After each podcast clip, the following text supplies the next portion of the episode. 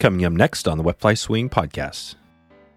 I'm not one to like paint a false pretty picture, right? Like this is the first ever team and the first ever world championship and it was really really really difficult. In fact, you know, we went over a few weeks early to practice and there was a point where you know, one of my really close friends and fellow guide, Lindsay, and fellow teammate, Lindsay Zoffren in Red Lodge, Montana, where we were like, we're never going to do this again. This is just, there's no way.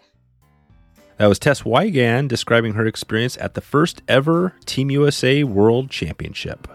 Euro nymphing tips, micro leaders, and brown trout today on the Wet Fly Swing podcast. Welcome to the Wet Fly Swing Fly Fishing Show, where you discover tips, tricks, and tools from the leading names in fly fishing today. Hey, how's it going today? Thanks for stopping by the show. We are right in the middle of a big launch, a big giveaway going on. The Steelhead School is full on right now. If uh, you want to enter this at a chance to head over to with Jeff Liskay and myself, we're heading out. Uh, I'm actually heading over to uh, Jeff's neck of the woods.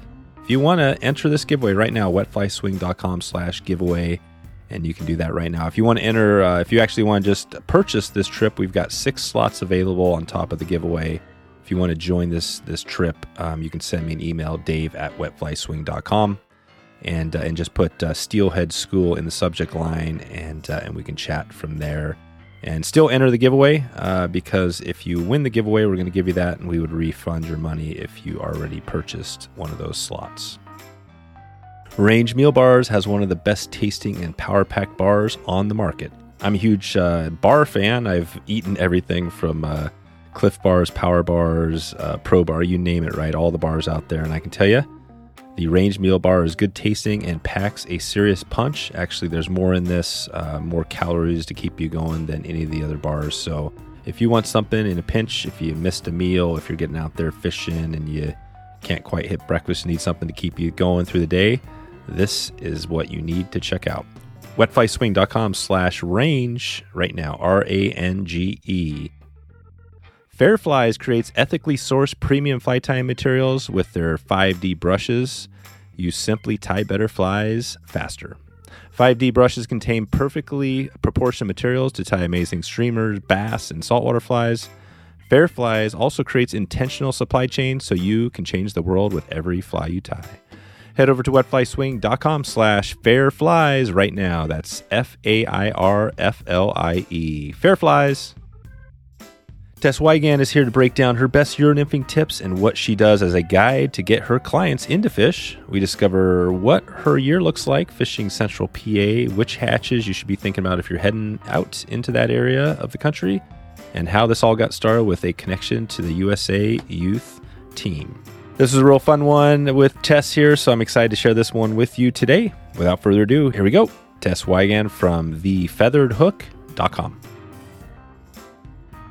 How's it going, Tess? Hey, um, it's going pretty well. About to get into our fall season, so it's a perfect timing to start talking about all things wild trout. Perfect, perfect. Yeah, we're going to dig into. Um, you're in uh, central Pennsylvania. We've had a number of episodes focused on you know people in around Pennsylvania. Um, I'll put some links out there. George Daniel uh, dug into a little bit, and we had. Um, some mono nymphing and stuff like that. So it's a you know obviously uh, that's a hot place for fly fishing. Um, and I know you have some uh, past, like, you know, I think you got started, maybe part of it was the fly fishing uh, at the university. Um, but we're going to dig into all that. You're also on Team USA. Uh, you got a bunch of stuff going on. So let's take it back before we get into your guiding and what you have going now. Talk about how you first got into fly fishing. Oh, that's a great question. So I feel like I have the very non traditional entry into the sport uh, that differs from a lot of people, especially in the Pennsylvania area. I didn't grow up fishing um, at all, really. I did, in fact, take the fly fishing courses at Penn State when I was a student there, simply because it seemed way more interesting than like the walking club, um, which were some of the only other options. Wow. Yeah, so that's I've always been, you know, outdoorsy and everything, and that's kind of how I fell in love with it but didn't really start fishing until after I graduated and loved central Pennsylvania so much that I decided not to leave, something I was never expecting to do. and just wanted something to do other than hike with my dog, mm-hmm. uh, who always needed to be near water because he would just constantly overheat. So um, it was just a graduation into that. Um, and then I apparently can't ever just have casual hobbies. So that's it. just never stopped. You've gone all in. Now, now yeah. you've got uh, from that, you've gone into, yeah, like we said, Team USA. You've got uh, the fly shop you're involved with, the lodge, um, a bunch of things there. What was the, so you're in college and you were at, you actually went to, this was at Penn State where you had your, got your degree there? Yeah, yes. What were you on track to do when you were in college there?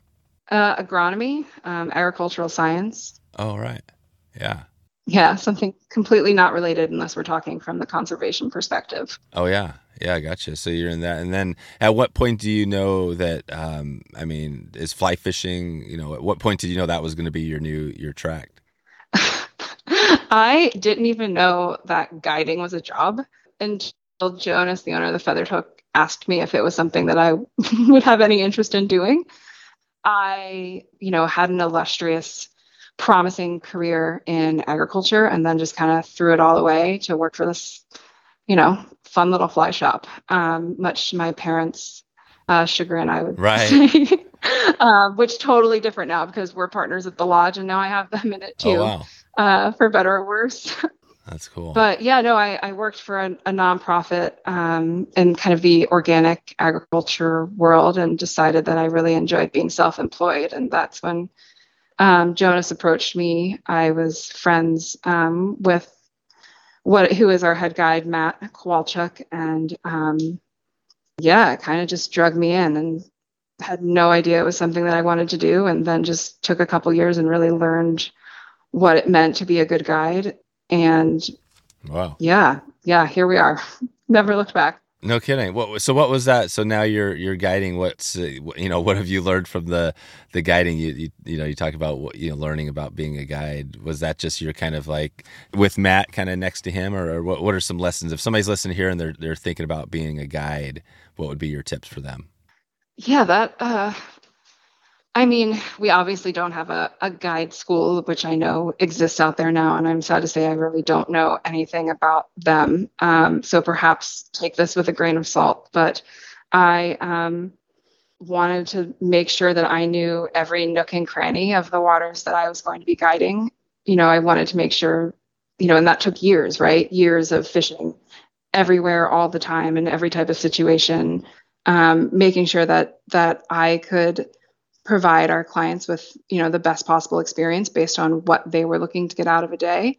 And so that's not just you know obviously about the fishing. We talk about yeah. that right? The uh, a lot in the, the guiding world. Um, it's about you know your rapport and having a good time and really being able to focus on what somebody is looking to accomplish or learn or just relax and have some fun. And so i i think a big part of being a good guide is how you interact with your clients and so a lot of it has nothing to do with the fishing, right? Like you have to be, at least in central Pennsylvania, you have to be quite good and technical um, and be able to, you know, explain this really complex stuff um, to people who may only do it a few times a year um, to make it, you know, so they can absorb it and learn something from it, but also make it not serious and a lot of right. fun. Um, and so I think like focusing on on that type of thing um, and making sure that you can communicate that all quite well uh, in a way that is, you know,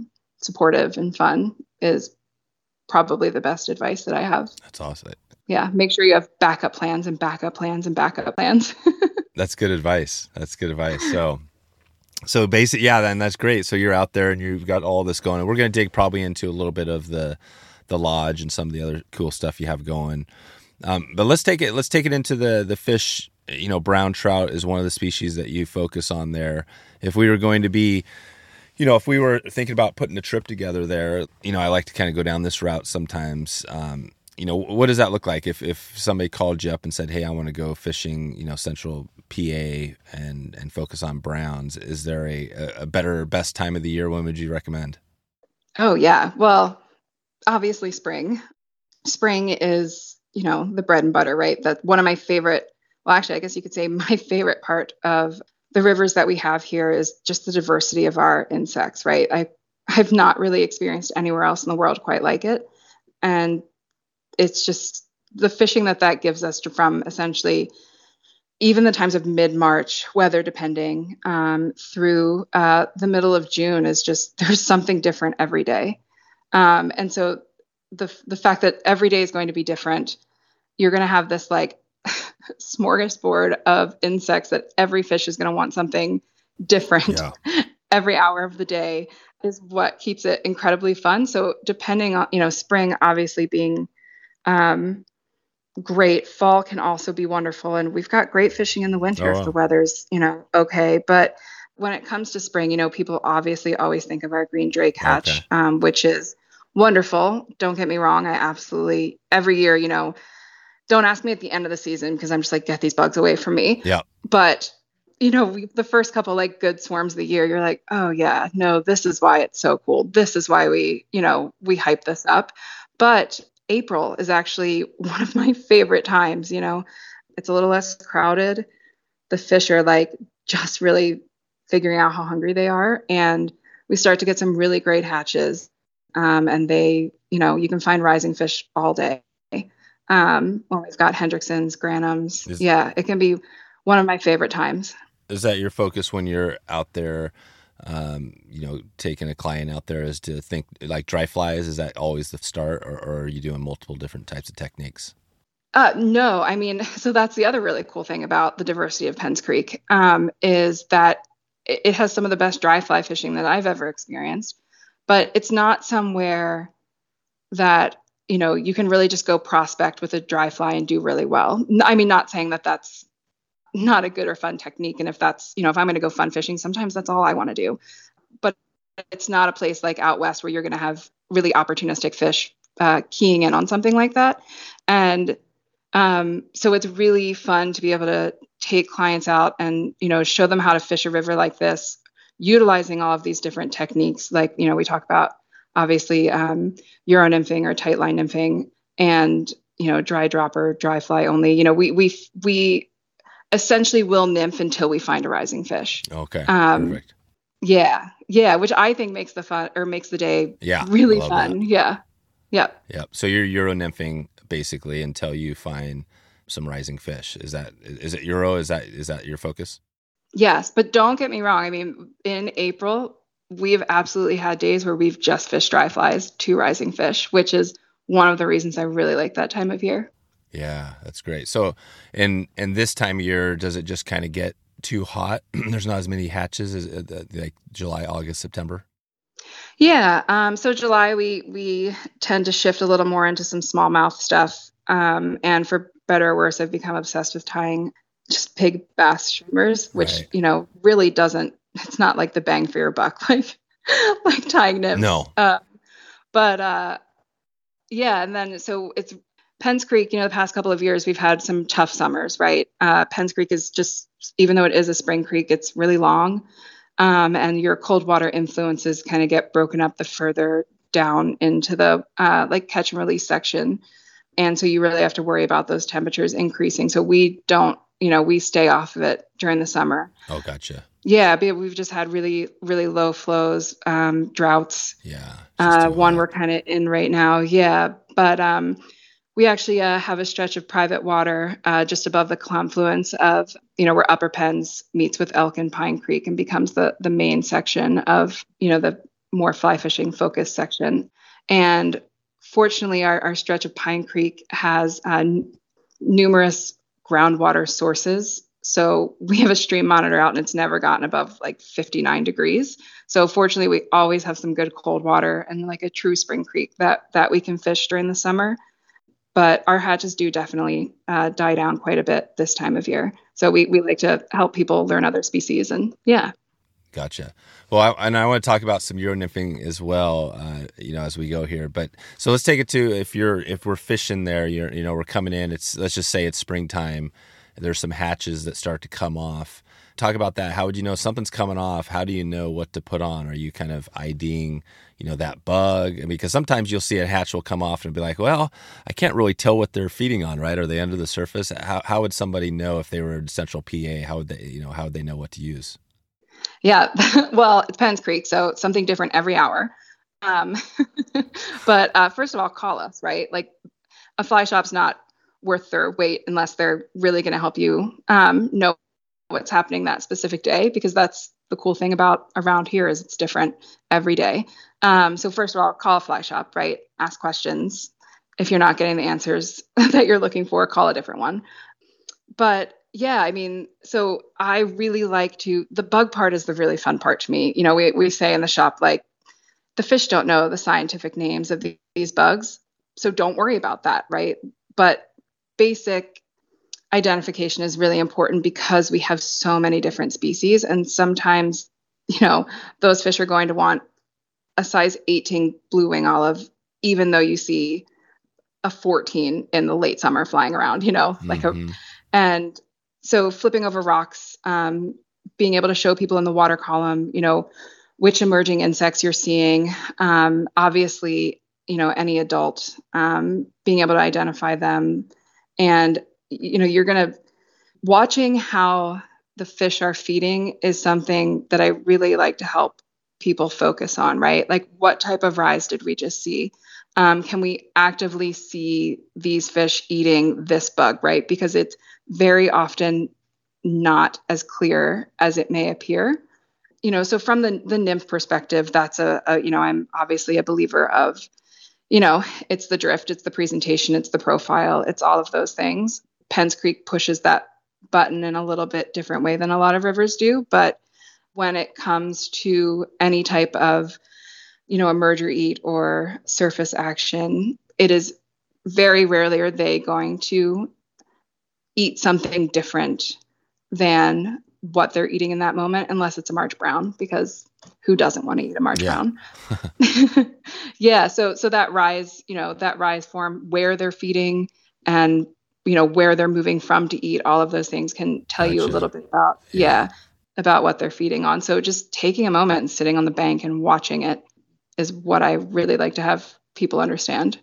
Gotcha. So if they were sitting there and you're you're you're nymphing, you know, and they start rising, maybe they're maybe some smaller fish that are kind of jumping out of the water, right? They're like going for something. And uh, and I don't know if you saw that. If it's smaller fish, do you think like, well, I'm going to switch and throw some dries, even though they're smaller fish, because there's probably some big fish in there, or or what, what would be your focus there? And can you tell if they're jumping out of the water versus like just dipping their nipping their nose out, what it's doing? Oh yeah, yeah, absolutely. And and I I feel like that comes back to what are the what are my clients like goals of that day right? Um, are we going to target i love dry fly fishing. And you know if if we've got these smaller fish you know at the tail out of a riffle or something just launching themselves out of the water are they eating crane flies emergers? You know that's a those can be really tricky fish to catch actually. And you know some people have no desire to do that. Uh, but some people really want to work on that. Um, and so I, again it like really depends on on what people's goals are but um, i usually encourage them to like let's take a swing at it you know? And sometimes that means obviously with a nymph you know if we're we're not having success with a you know an emerger type or you know a dry dropper can be a really really good way to target those fish as well.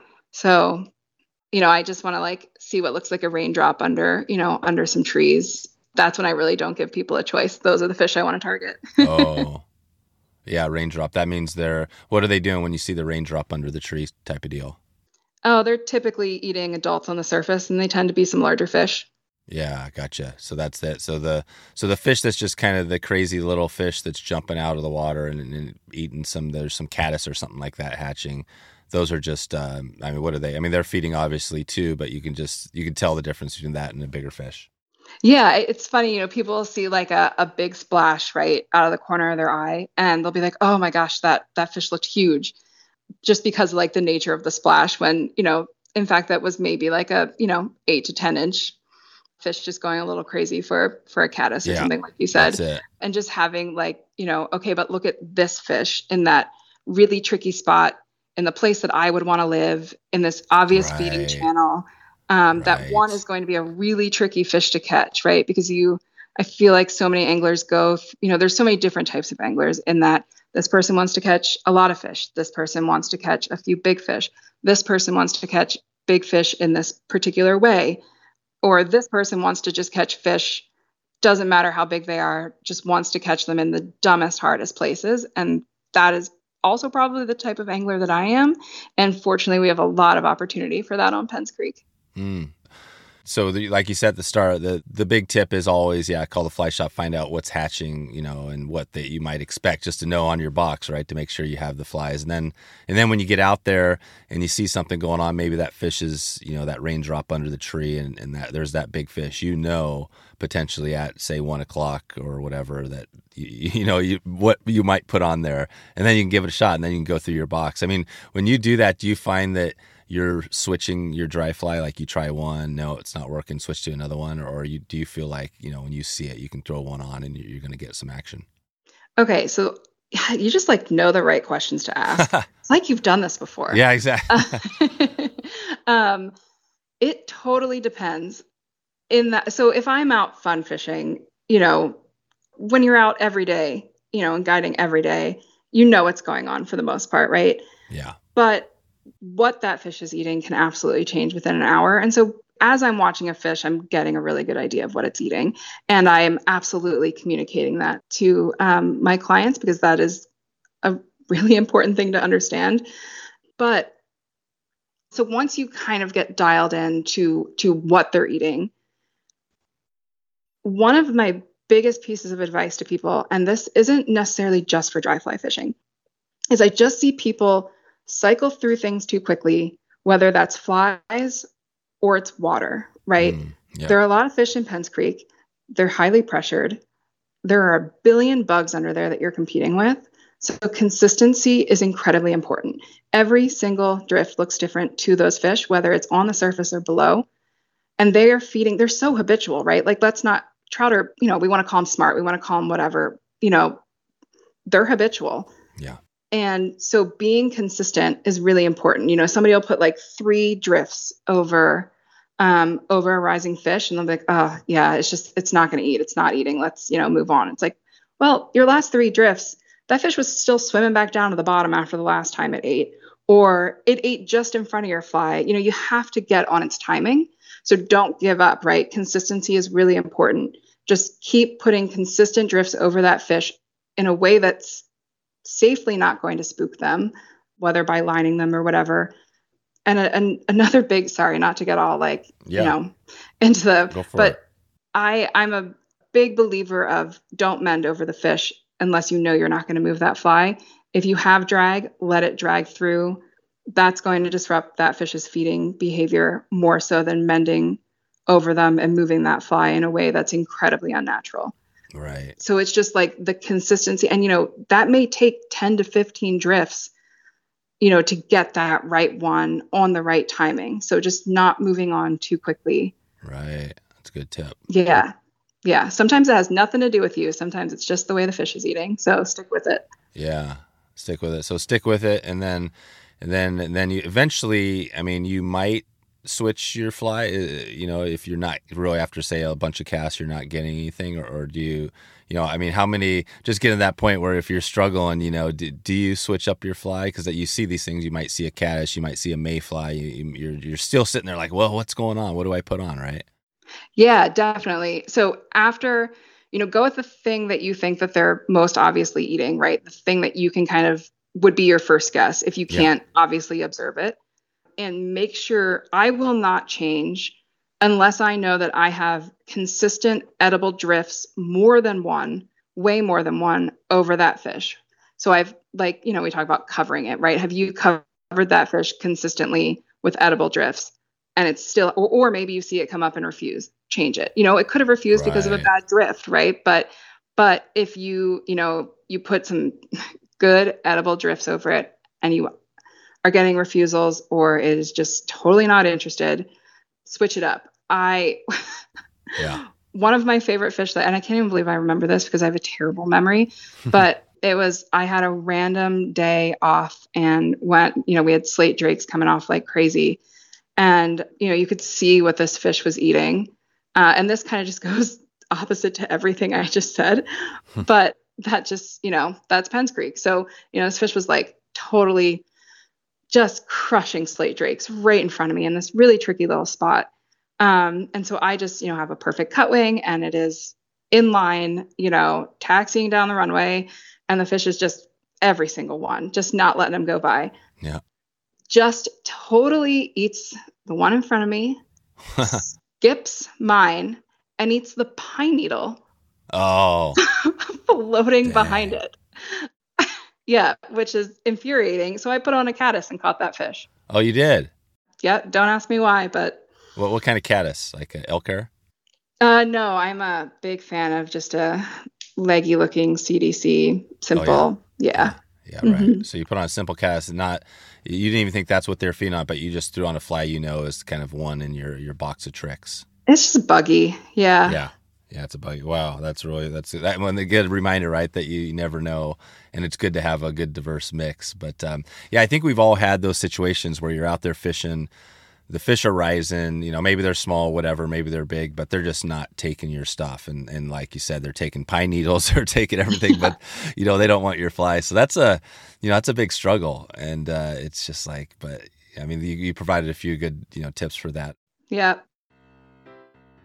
Today's episode is sponsored by Jackson Hole Fly Company. They may sound like a new company to you, but they've been designing and manufacturing high quality gear since 1978. 1978, that was a heck of a long time ago, and there's some history there. That's, um, I don't want to age myself, but that wasn't long um, around the time I was born. But in 2020, they launched JH Flyco and started selling gear directly uh, to people all over the country. They have a huge selection of fly rods, reels, lines, all sorts of stuff. You can check them out right now at JH Flyco, and you actually can get uh, 25% off right now on your first order if you go to jhflyco.com slash swing, and you also get free shipping on orders over $50. We got some good stuff going with uh, Jackson and JH Flyco this year. Uh, we're doing a top flight challenge as we speak. So uh, if you want to head over to that top flight challenge, you can always grab a chance to win some flies and check it out right now. But if you want to support this podcast and support a great fly shop, you can head over to jhflyco.com slash swing. Check it out right now. 25% off. Okay, back to the show. So I think we could talk definitely, you know, all day about dry flies. I'd love to do that. I, I want to touch on Euro uh, Euro nymphing a little bit because I was out recently. Um, I was with uh, with Jeff from uh, Maverick, and he's got this cool Euro nymphing setup, which is unique. But he was kind of showing me the ropes there, and uh, and Euro nymphing is interesting because uh, right, you got all sorts of different things. You got this line, which isn't really a line, and and then you you know it's like it's can be challenging. But can you talk about that a little bit when you're Euro nymphing? Um, say out there on on Penns Creek or some of those areas. What is your what's your setup? Let's just start there. What's that look like? Yeah, well, I guess it differs in the moment. And what I fish personally is not necessarily what I guide with. Um, I'm always happy to share that information with people or fish what I do fish with them if those are their goals for the day or if that's specifically something that they want to work on. Um, otherwise, you know, I, I'm tip guiding with a, a heavier, more tapered leader, whereas for myself, I've obviously, I'm sure you've had people on that have talked about the micro leader as much Yeah. as I absolutely hate them. I absolutely love them. It's kind of just one of those like necessary evils. But I currently, my setup for guiding is um, I, I fish the Hends leader actually. Um, I just think it's it's stiff. It turns over well. I found that people can really cast it well. Hmm. How do you spell that? Hends, H E N D S. Okay.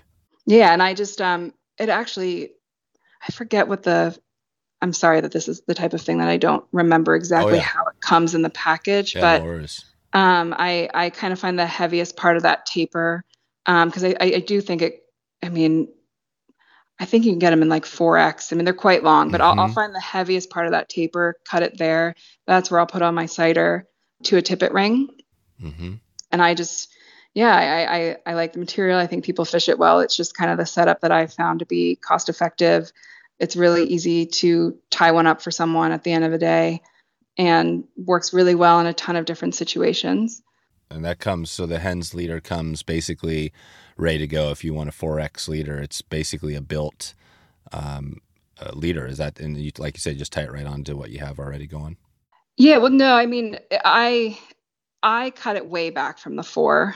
Um, I bet I get it to about one, and I cut it to the heaviest part of the taper because I just find that that's what um, people are able to cast the best. You know, so I'm definitely fishing something heavier with four when I'm guiding. Yeah.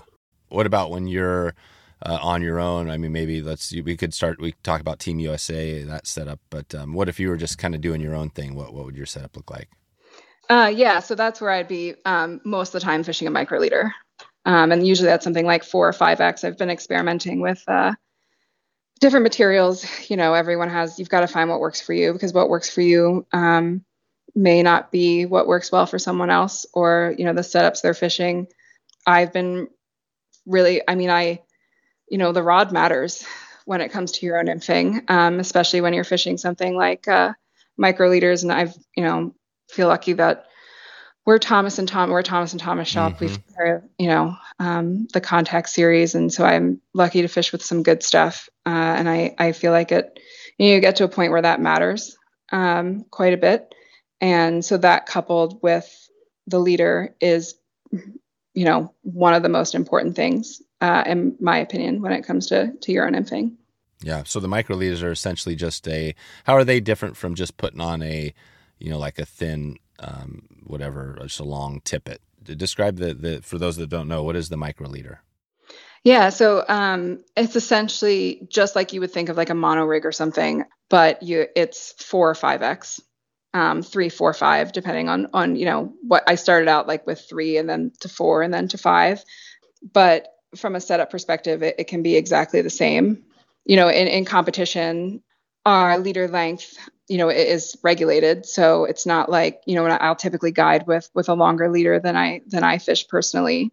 And so you know making sure that that length is something do you want that uh, do you want fly line in your fingers or do you want that leader in your fingers to be able to you know for that feeling? And so i i like yeah um yeah, yeah. but the the micro leader mm, incredibly frustrating but also a wonderful tool Right. And it's just frustrating just because it's like again, the, the big frustration with Euro is is the casting, right? That seems like that's the biggest thing for people that you're you know, you might not even be casting a line. It might be right the mono or depending when you have a new client come in and you're like, okay, we're going to be nymphing doing some Euro today. Do you find that's a big struggle, or do you, or is the setup you have with them something you can actually cast pretty easy? Yeah. So my one of my absolute favorite parts of fly fishing is, you know, people call it an art. Yeah, sure, it's an art, it's beautiful, but it's also just physics, right? Yeah. And physics is something that we all understand or should understand or it experience it every moment of every day. And so if we think about, um, you know, people get frustrated um, with all sorts of different things with fly fishing, obviously, but breaking it down into physics, I feel like I've had success in just helping people understand it in that way. And it also makes it you know like oh this is a thing that you can do. It's not you right? We have to look at you know these how you're moving your body and how you're using your body and then change that in a way that physically affects the cast. So i um, to help people I, I actually find teaching people to cast what i'm guiding with is actually pretty easy. Uh, i i think starting out with more obviously not a micro leader um, starting out with something mm-hmm. that's heavier uh, more of a taper and weight right? That weight is going to help you learn that cast and the accuracy of that cast so much more. You know when you're casting whatever is downstream of you or behind you with your rod tip your flies your you know all of that is a mirror image of what your cast is going to be.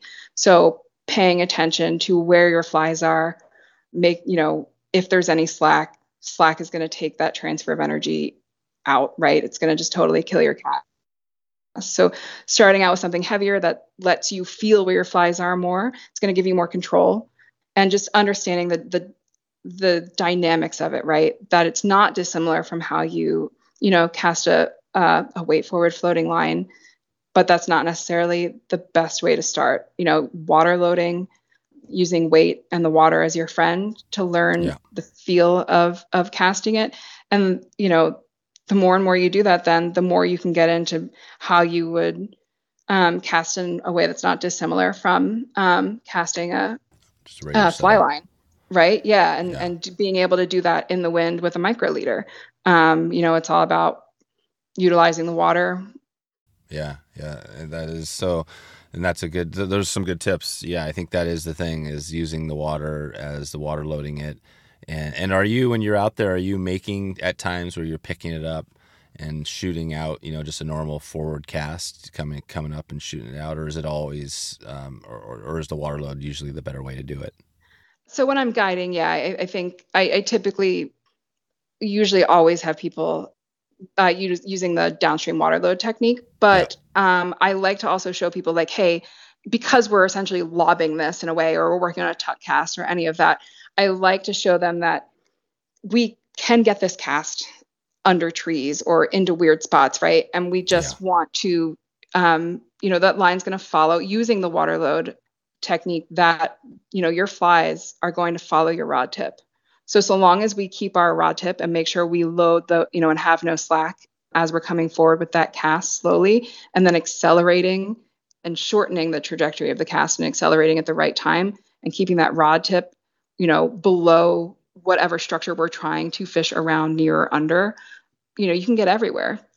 Yeah, you can. That's that's, that's cool. So, and and I'll make a note. You mentioned Thomas and Thomas. We had an episode uh, we had with them on. We talked about some of the the Euro nymphing rods as well. I'll put a link to that in the show notes. Um, yeah, and today we're not going to be able to dig in obviously super deep into uh, you know Euro, but I just want to touch on that because it is a yeah, it is a hot topic. Do you find that you know at the shop people come in and they're kind of is Euro is that always you know a kind of a hot topic or what, what's it look like when you get somebody new that comes into the shop? Yeah, I um absolutely right. It's the thing people are reading about. It's the thing people are having a lot of success with. It's incredibly effective pretty much everywhere. Um, I know it gets a bad rep in certain places, but I am I want to break that barrier Yeah. because I, I it is such a fun such a fun way to fish nymphs um, and dry dropper. You know, it's um, I feel like it's more intuitive and makes you think about it more in a way that I, I really enjoy. And Penns Creek is kind of like the perfect teacher for that, right? We, you know, have tons of enormous rocks and lots of cool structure um, and really diverse water. And so, yeah, you can come fish a, you know, floating line with a bobber and do just fine, right? But Yeah. that's going to be a lot of mending and a lot of work. Um, and while I like to work hard, I don't feel like working hard in that way leads to catching more fish or better fish. Uh, I think Euro nymphing is the way to do that, right? Longer rods, reaching over all those different seams and currents uh, to slow your flies down as much as you absolutely can, because that's what matters All right. um, in the places that you need them to be. And and How do you do that? How do you do that test when you're um, fishing and you know, you say you're trying to hit a spot on the other side of the creek or, or somewhere, you know, and and it's swinging down on you. Um, how do you how do you slow that fly down? Um, well, I'm five foot five, so I don't have an enormous wingspan either. So a longer rod can definitely be incredibly helpful um, because the more, the quicker you get those flies under your rod tip, the slower they're going to go. So whether it's like inching closer to that area as much as you can, or um, the nature of your cast, right? Flattening your cast, stopping it earlier, getting those flies. Uh, you know, we use the term contact um, quite a bit, obviously, but getting those flies under that rod tip or you know just below and behind that rod tip as quickly as possible is going to lengthen your drift the lengthen the portion of your drift where your flies are moving the slowest quicker Right. Right. Yeah Gotcha. and That's a- accuracy of the cast is incredibly important to that Right. So so that's a so there's a tip there is that if you're trying to hit something on the other side of the creek or far away, you're you're not going to have your your flies under your your rod, but that's what you want because once if they're under your rod, the direct connection down to the bottom. Yeah, I'm trying to think of that. I don't know the physics exactly on the water, but essentially that that slows down the fly if it's right below your your rod tip. Right it gives you control and when i say right below i mean like right below and behind right because you need that you know the bit of the lead but Oh, right, because you're kind of dragging it, Yeah. dragging it through or guiding it. but it, I, I guess a big thing that I didn't say in that is it, it's, um, you know, managing your line, right? Because if you're fishing really far away from yourself, your drift is um, going to be shorter. So making sure that you're putting the slowest, most accurate part of your drift over where you think that fish is sitting. And that comes down to casting accuracy and line control. So that's really important when you're fishing further away from yourself uh, because your drift, um, the best part of your drift is going to be shorter. But that doesn't mean that you can't have a, you know, a lot of line and a lot of slack in a way that's good in order to slow those flies down too if you're fishing really far away from yourself. So I, I you know, it's it's a hard thing to talk about without yeah. seeing it, I suppose. Right. Um, yeah, but I, I, think a takeaway there, and maybe you know, there are people that can explain this a hell of a lot better than I can. So that there, there's obviously probably the the biggest yeah. part. But but the important, I feel like, takeaway from that though is getting on the water and just watching what you personally do with how your body is relating to your drift that slows your flies down the most and then experimenting with that how do you know when your flies are are slowed down right how, how would you know if they're going too fast um, so just pay attention to what your leader is doing in contact with the water and how fast it's moving in relation to the water i definitely want them moving slower right because what's happening on the surface isn't what's happening subsurface from a like a hydrology perspective right mm. like it's you know, going to be moving quicker on the surface most of the time. And so just, you know, watching, you know, like if, when you're fishing a bobber, for instance, um, you know, you want it, you know, moving a bit slower than those bubbles. It's not dissimilar, right? Um, I, a lot of the times, don't think I can have a drift moving too slow. That's obviously not stuck on the bottom. Yeah. I don't necessarily want them dragging on the bottom. I want them strategically placed in the water column, but as slow as I can possibly get them. Yeah, that's right. Yeah, you don't want them dragging. They're just uh, kind of uh, well that and that's why having multiple flies is cool, right? You have you're hitting all the different levels of where those fish might be. Right. Right. Yeah. This is this is awesome. Yeah, then again, it's like there's a lot of technical pieces to that. I, I want to touch on the gear real quick, just because I know people are always interested in that. So, what is the? Let's just go into the rod and a little bit there. So, you mentioned Thomas and Thomas. What would be the one you know, the the rod, the like weight and length that you would use? Oh my gosh, I I we, we're such gear junkies. so I guide with the uh, 11 foot, well, the old contact one and the contact two. I absolutely love the contact two, 11 foot, two inch three weight.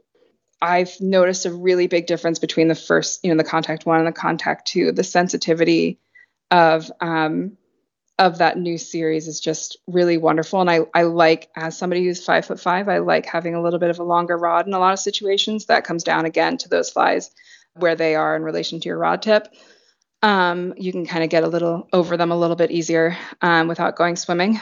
Um, I also really, really love the it's the the 10 foot um, I think it's nine inch. Why? Of course, this is going to leave me right now. Yep. Um, two weight.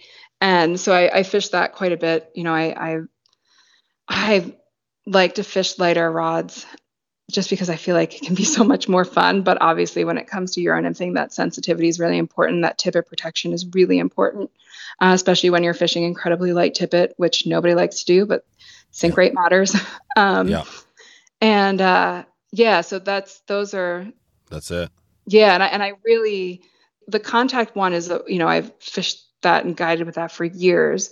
And then, you know, started fishing that two weight um, just because that increased sensitivity. Um, but it's not necessarily something that I'd want to guide with on Penns Creek because oh, I yeah. fighting fish quickly, getting them in the net quickly is one of the best things we can do for them.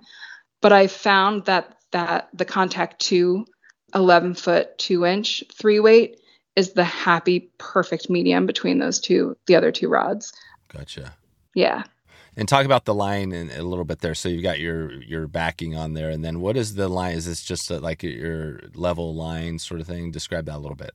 Yeah, um, actually, I didn't even mention my favorite rod. Um, yeah. So if I'm going fishing and for fun for whatever, and I just want to take one rod, it's the the contact again, obviously, but it's the 10 foot three weight. That 10 foot three weight is obviously not only a wonderful Euro nymphing rod, it's my absolute favorite little dry fly rod. Oh, nice. Yeah, I, I, you know, people laugh at me when I say this, but it's just everything, you know, the that you love out of that, you know, the fact that it's a Euro rod also transfers really well um, to it being a great dry fly rod. It's very accurate, it's soft, mm. it's fun. You still get all that tippet protection. Um, I, I just find that I can be really deadly accurate with it. All right. Yeah. How do you do that when you're, well, would you do that? So I, I'm just thinking again, you've got like a level kind of a Euro line or whatever it is there. And then you're, you know, you're using your weight to cast, but when you're dry fly, uh, you don't have a lot of weight. How would you cast that Euro setup? Or are you switching your line up? So it depends, right? I you can absolutely fish a dry dry dropper with with either the the leader that we were talking about that I guide with, that Hends leader. I find that that um, throws dry flies really well, and that's just you know to a euro line. Um, I fish a lot of the the SA lines. I've been really really happy with with what they have out there, and you know you can also do that with that micro leader that I was talking about. But like when I'm dry fly fishing, if I'm fishing for fun, I'm fishing a floating line. So I I'll put that floating line uh, on on that 10 foot three weight if I'm fun dry fly fishing and don't need to do anything in a hurry. But I I love actually I, I you know people are like oh when I'm fishing I don't want to carry more than one rod because yeah. I'm you know and I'm totally yeah. get that. And there really wasn't anything out there that was like a setup that you could change back and forth quickly.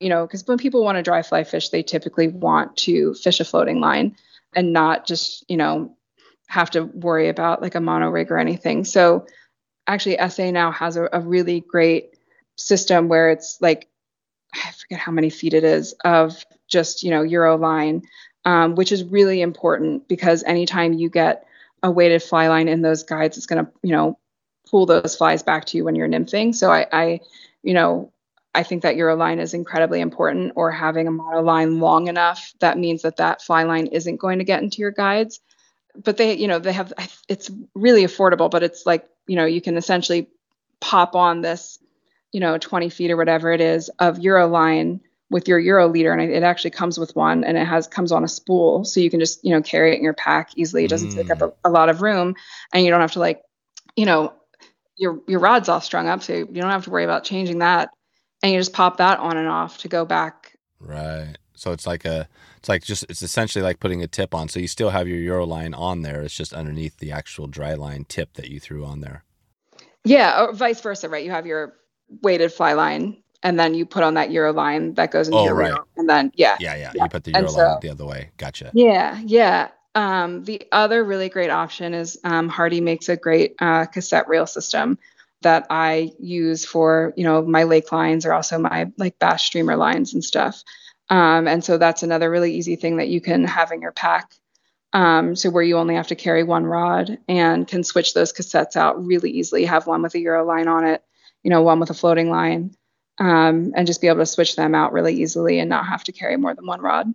Yeah, there you go. That's another good good uh, possibility. So yeah, an SA has. Well, I'll put some links out to those lines. I wonder, it's. Uh, do you know? Do you uh, know that line, that interchangeable thing? What that thing's called, or you probably just search that up. Yeah, I can. I could.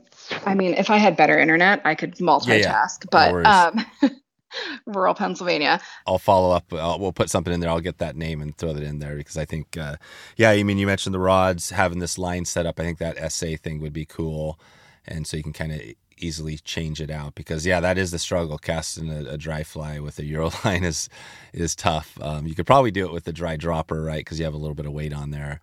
Um, so so good. Well, we, we've dug into this a little bit. I, I want to touch on, and this is on the Euro line as well, Euro stuff as well. But you're the Team USA. I, I definitely want to don't want to leave that out there because you know you're a, you're I think I can't remember. Maybe this was a few years ago when you first got going, or maybe this is recently. But but talk about that. How, how did the Euro or how did the Team USA come to be? Because that seems like a limited number of people in the world can do that. How did you come to that opportunity?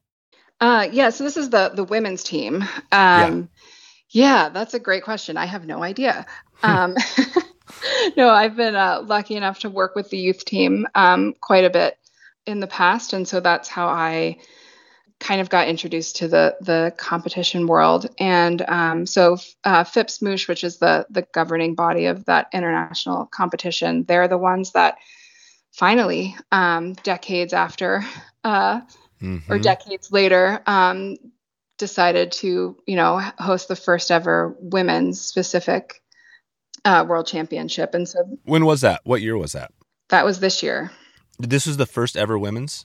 Yeah, yeah. Well, it was supposed to be uh, two years ago, but COVID. Um, oh wow! So, so this yeah. is literally the first um, ever. I mean, which is crazy to think, right? That is unbelievable. It's just yeah. it seems like again we we were we should be past all that. But again, challenge is probably uh, like the funding, right? It's like never not you know it's not like you have a bunch of sponsors that are paying for all this stuff, right? And there's a big money making thing. This is a like a grassroots sort of thing, right? Yeah, yeah. Um, it, that's uh, that's the tough part. Um, definitely the the financial aspect of it, and maybe one day we'll get to you know BAS status where we've got sponsors and whatnot. But yeah. um, maybe that's also not a good thing. But I, I, actually think it's an opportunity for a really good thing. Yeah. But yeah, so we um, once they obviously decided to to make that an official sanctioned competition, the uh, it really started through the U.S. Angling Confederation and some people on the youth team um, that were passionate about, you know, making sure that there was inclusivity. Um, because I, I'm not one of those um, one of the really cool things about fly fishing is that it's not gender specific. And it's wonderful to create like space and like safe space and you know good learning opportunities for women. And I, I think that was kind of the thought behind creating the women's team right is just getting more women involved in competition in a way that you know spoke to them specifically and I, I think that it started to do that. And i hope that it as it gets as more people learn about it and hear about it uh, it will continue to do that. And i think that there's a lot of opportunity to reaching a lot of women the, that wouldn't necessarily you know find themselves into you know competition um, without maybe having the, the women's team kind of as a vessel to do that. So i think it's a great way to help a lot of women you know up their skills and be confident competent anglers um, in a way that not you know that wouldn't maybe happen without the women's team. So, and what are, is it? Eight people, or how many women make the the, the team? Yeah, so we have a um, the national team is a group of ten, and it's not set at ten, right? It's like you know you want to make sure you've got a a lot of you know good talented people to draw from. So I, I don't think I think in the future there's potential for um, the national team to be to be larger than ten um, would be my hope. But then from that the world's team is made up of five uh, competitors with with a reserve. Okay, so five. And and have you? Was there a competition uh, this year or last year? Yeah.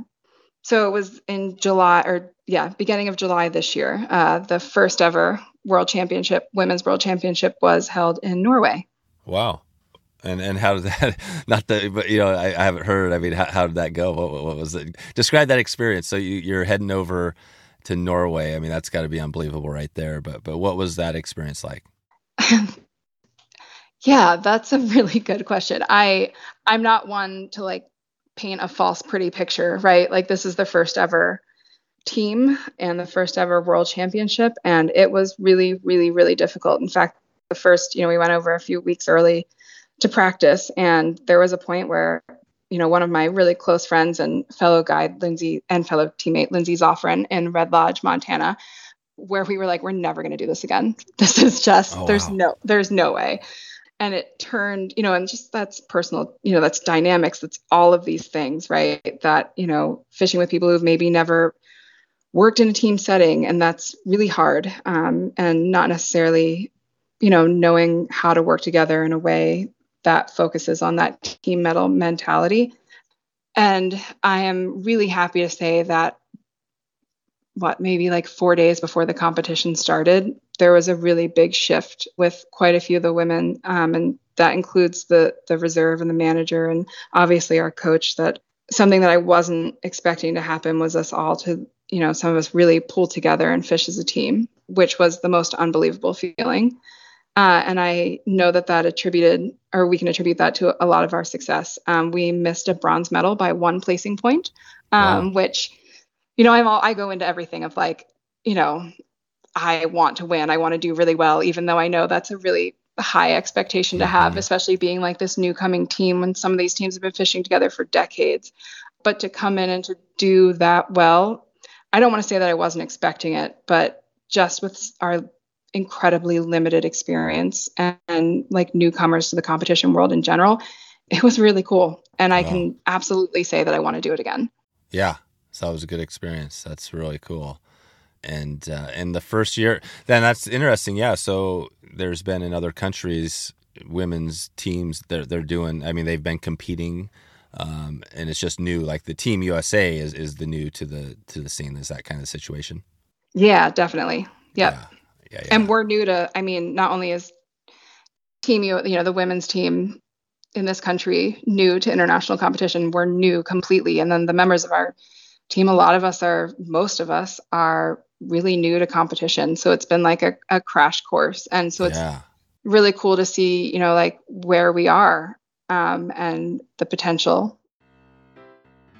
Today's episode is sponsored by Lake Lady Rods. You can reach Lake Lady right now at 218 251 2626. Check in with Chris and see what he has going. That's the best way to let him know that you're interested or at least find out what kind of rods he has for you.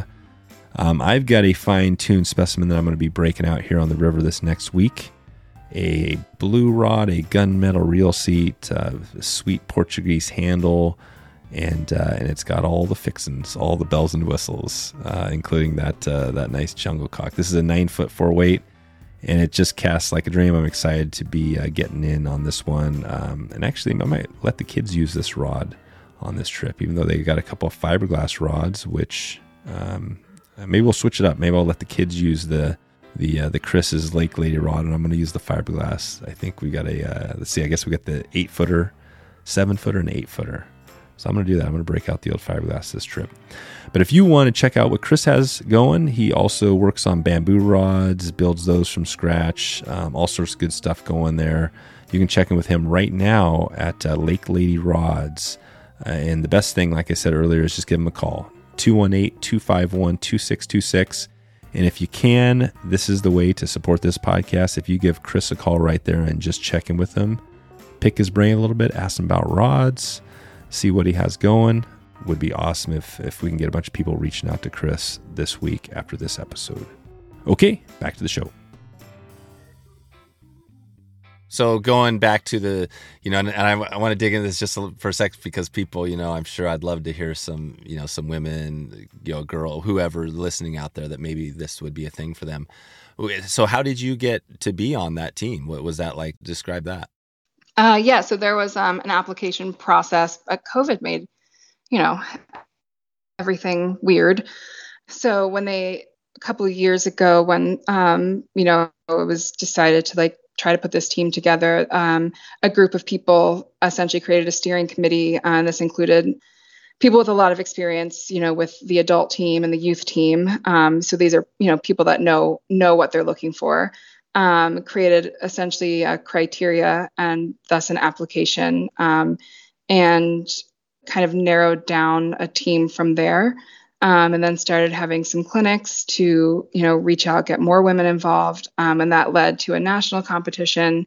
And from that this year's team was um, national team was named with 10 people and then um, five of us and actually two reserves were named to the world's team this year. So um, and that was based off of um, obviously experience you know competition nationals all that good stuff but and you competed. So that yeah. was part of it. Was the national? You actually had a competition in the U.S. where you everybody competed, and then from that that that helped guide the uh, the, the finalists or whatever.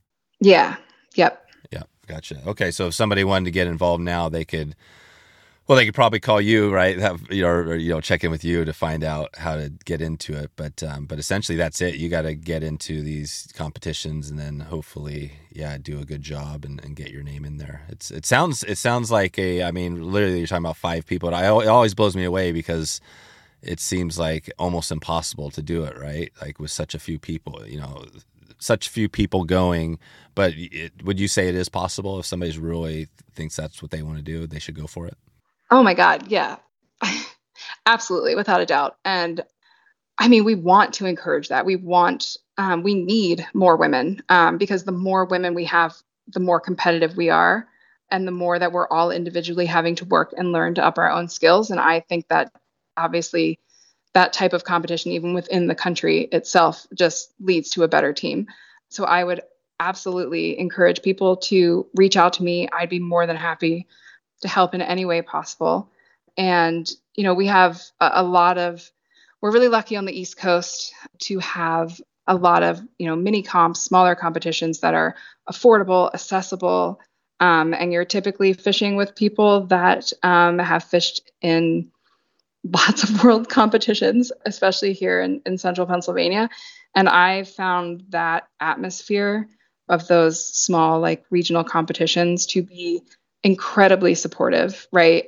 And you're just, you know, learning from the best in a way that is um, that I wasn't expecting to be really, you know, really supported in that way. And I know that that that's will be true for for anyone, uh, any other women that that want to start getting involved. Yeah, so yeah, definitely reach out. That's awesome. That's awesome. All right, perfect. So so we dug into that a little bit. I'm feeling good about that, and uh, so I want to dig in a little bit into the uh, the the lodge, the feathered hook, right? So you have this thing going talk about that. What what's the um this new lodge? Because that's something in the especially in the lower forty eight, you don't find a lot of lodges for some reason, right? And but this is one. Well, first of all, are there other lodges, or is this the only one you could find out in that part of the the country? That's a good question. I mean, I it would be a bad business partner answer for me to say that I don't know, but uh, yeah. so I do I do know a bit. But um, yeah, there are other lodges in Pennsylvania. I think they, you know, perhaps focus or on different things. You know, obviously there are quite a, a lot of them out west, and I would say that our lodge is kind of in that that Western style, that all-inclusive type of experience, um, mm-hmm. which isn't totally normal um, in an area like this, and is very different from you know what we offer at the bed and breakfast uh, down the road. So um, yeah, this is our second year. It's been a ton of fun a huge learning experience. But it's yeah, we've got a we got really lucky with a just beautiful space, an 1800s farmhouse that we you know spent a winter redoing, and you know an unbelievable stretch of of of Pine Creek, which um, you know is a major and really important tributary to Penns Creek and is one of the reasons Penns Creek stays really cold. Mm. Um, and you know, I, I, always come back to like from the conservation perspective, and just having to be like a, a steward of this of this water um, is like a, a, privilege and um, like kind of a scary responsibility too. And it's really fun to share. You know, it's such a different water type than than Penns Creek, um, and so being able to you know have guests come here and do a day on the private water, which is just like you know you're just kind of hiding behind these trees and stuff targeting these you know big rising fish in crystal clear still water. And then you know a day on Penns Creek and then you know a day of a smallmouth float. It's just a really amazing thing to have you know all of these different types of fisheries in your backyard and to share with people. Um, and they're all like its own you know uh, different skill set because I firmly believe to be a, a good angler and absolutely a good competitive angler is you have to be a diverse angler. Um, you can't just be a euro bro or whatever you know i i hate that like yeah. you know that's how you know don't get me wrong of course euro nymphing is uh, one of the most effective ways to to catch fish but yeah. that's not going to help you on a lake. Um, that's not going to help you on, on a spring creek like like Pine Creek here, and you know we fish water similar to that in Norway, right? So if you're not a diverse angler, you're not going to do well, and that's what I like to to also share with my clients is how to be diverse uh, and to do it all well. Yeah. Yeah, and then of yeah, course we ha- have my my mother who uh, is our lodge manager here, chef extraordinaire, who oh, is cool. much much nicer than I am. Um, and people come to the lodge just to see her because uh, she's just that wonderful. So um, you know, we kind of have it all. Yeah, that is that's that's awesome. So basically, somebody you, you could go there get the whole all inclusive, um, spend however many days you need to, and then get the experience. I love that you went into the diversity because we kind of touched on that today, right? We talked about Euro.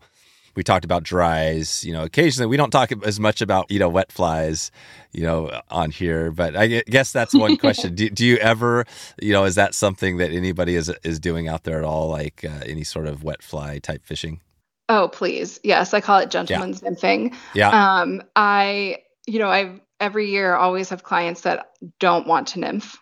And of course, you know, I like to meet people where they are, right? Like this is their day. I want to help them enjoy it, you know, in the way that they want to enjoy it, but also learn something and kind of push that a little bit.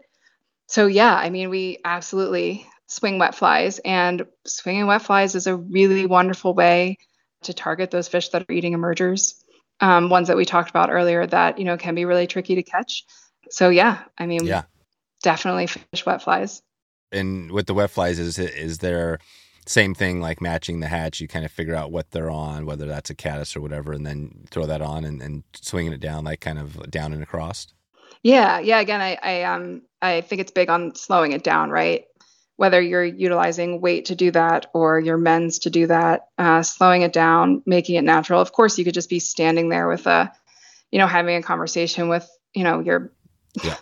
like a fly hanging in the water and a fish is going to come up and grab it and just you know makes you feel like an idiot but i mean case in point wet flies are effective but yeah fishing it kind of down in the 45 slowing it down um, and sometimes giving it a bit of movement uh, i like to fish you know two three flies um, and you know have different profiles kind of for each of them um, and kind of that lets you control where they are in the water column a bit more too that's sweet yeah. That's sweet. Mm-hmm. Yeah. Oh, uh, I always like to highlight. We've had uh, Davy Wotton on a few times, talked about wet fly, you know, fishing, and he's got his own way to do it. So if, I'll put a link to that one as well. Uh, no, this is good. I think that um, we've got a good taste of, you know, if somebody, you know, we started off like, you know, coming in there, right? So you talked about the different seasons.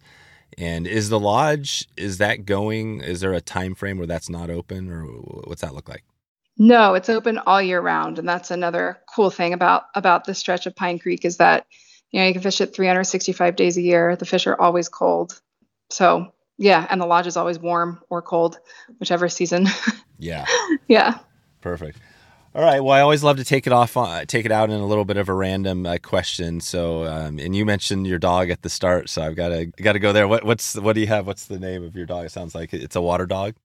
Oh man, I so people of course always like you know in this industry ask you oh do you know such and such and like for years i always say you know okay i don't know who anybody is and nobody knows who i am which is one a bad business model that i've been working on but two everyone knows my dogs um, so i my dog who i unfortunately lost last year his name was poe he was a bernese mountain dog everybody knew him because he would carry my net i mean like oh wow cool. absolutely no I mean, it's not a joke. He wouldn't let me get out of the river without grabbing it and, you know, carry it all the way back to the car. And so he he was a really, really special dog, but I am lucky in that I now have a, a Newfoundland. His name is eight, like the number.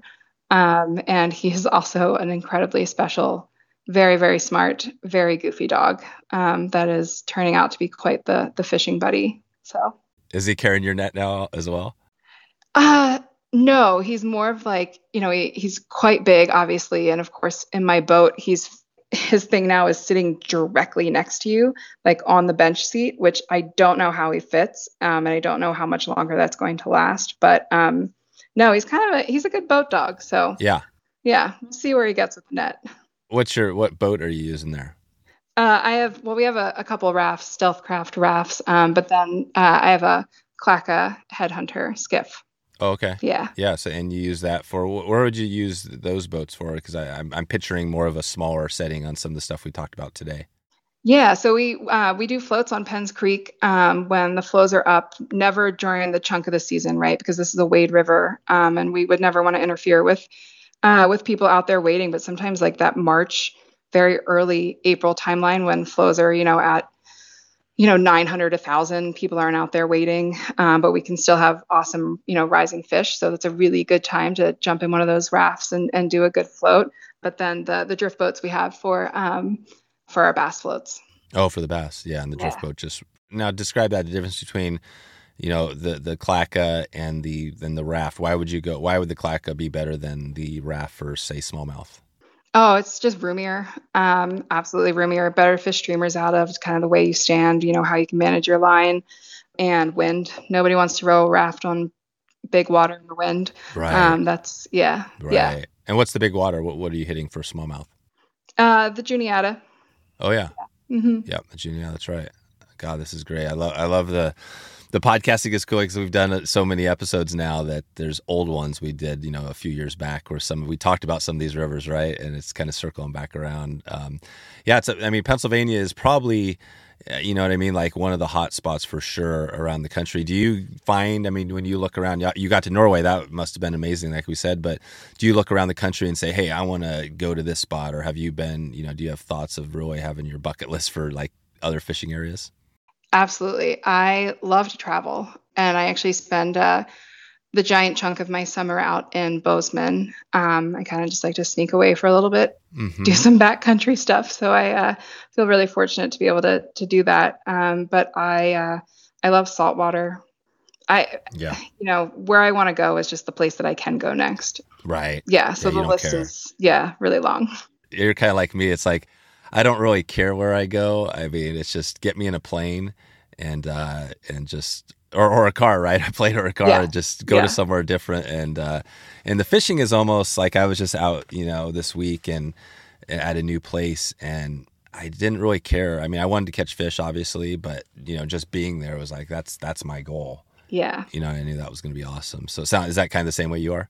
Absolutely. I mean, if it's, I don't know, there's just so much to learn about so many fisheries all, all over the place. And if it's trout specific, then yeah, I'm there to just be mellow and, uh, you know, enjoy what's around me. But if it's any other species, then I mean, it's a little bit of both. That's right. Describe this. So now it's we're going into um, you know kind of September. You know September, October. What what are the next kind of the rest of this year looking for you? What's your you know anything uh, you want to give a shout out to coming up? Yeah, so we um, have our fall season coming up. I'm, you know, we're booked, um, you know, October through through the middle of November. You know, weather depending. It's a really fun time to fish. We've still got some openings, so if you want to experience Penns Creek, uh, fall can be one of the best times to do that. It's just really beautiful. Um, and the fish are still really hungry. Um, we've got a, a few hatches that happen too. So um, uh, it's a it's a less crowded different time, but can be absolutely as rewarding. I typically always go somewhere warm. You know, I, I Mhm. make a point to to try and fit that in. Um, Yeah. You know, whether it's for redfish, I go down to Mhm. Mosquito Lagoon a bit and uh, do that. I actually always also go down to Texas to go just good old bass fishing. Oh, yeah. uh, Dennis kind of escapes for uh, the owner of our fly shop escapes for a few months and we all go meet him down there and don't even take fly rods. so yeah, That's cool. That's really awesome. Yeah. So, and I think I was thinking uh, Molly Simpkins. I think may have been the person who uh, first connected me. You know. Uh, To you, I, I'm not sure. You, I'm sure you. It's Molly. Yeah, you, you have a connection with Molly, right? Yeah, she's a good friend, very cool. good friend. Yeah, yeah. So, so definitely shout out to Molly. She was. We had a fun episode. We we put together. You know, talking about everything she has going with the guide relief program and everything. But um, yeah, no, this has been fun today. I think that. Uh, I mean, I would like to go to Pennsylvania. You know what I mean? That's on my bucket list. I would love to learn more about Euro and and mono nymphing and stuff. So. So maybe I'll see you there sometime at the shop and check in with you. But uh, yeah, we'll, we'll give a shout out. It's uh, thefeatheredhook.com if people want to connect with you. Yes, thefeatheredhook.com. Awesome. All right, Tess. Well, thanks again for all the time today and all your tips and, and tricks here. I think that you've uh, shed some light on definitely, it's helped me um, get prepared, right, for that next dry fly that comes off or whatever. But uh, yeah, thanks for all the time today. We'll talk to you soon. No, thank you so much. This was a lot of fun. So there it is, wetflyswing.com slash 364. 364 is going to get you some of the links we talked about, some of the videos we talked about, and anything else we covered, including including that link to the giveaway. We're going to have a link there, and you could also go to wetflyswing.com slash giveaway, and that'll redirect you over to the page where you can enter this Steelhead School giveaway, which is going to be a lot of fun. Like I mentioned earlier, Jeff Liskay is going to be leading the school. We're going to have uh, some of his other guides on this trip. So it's going to be pretty much, um, you know, if you're looking to up your Spey game, maybe whether you even haven't got started with Spey, we're going to be digging into this. Um, I'll also put a link um, out to the episode I did with Jeff where we really dug into everything that this area offers and what the trip's going to look like. So check it out right now, wetflyswing.com slash giveaway. Okay, we're going to head on out of here today.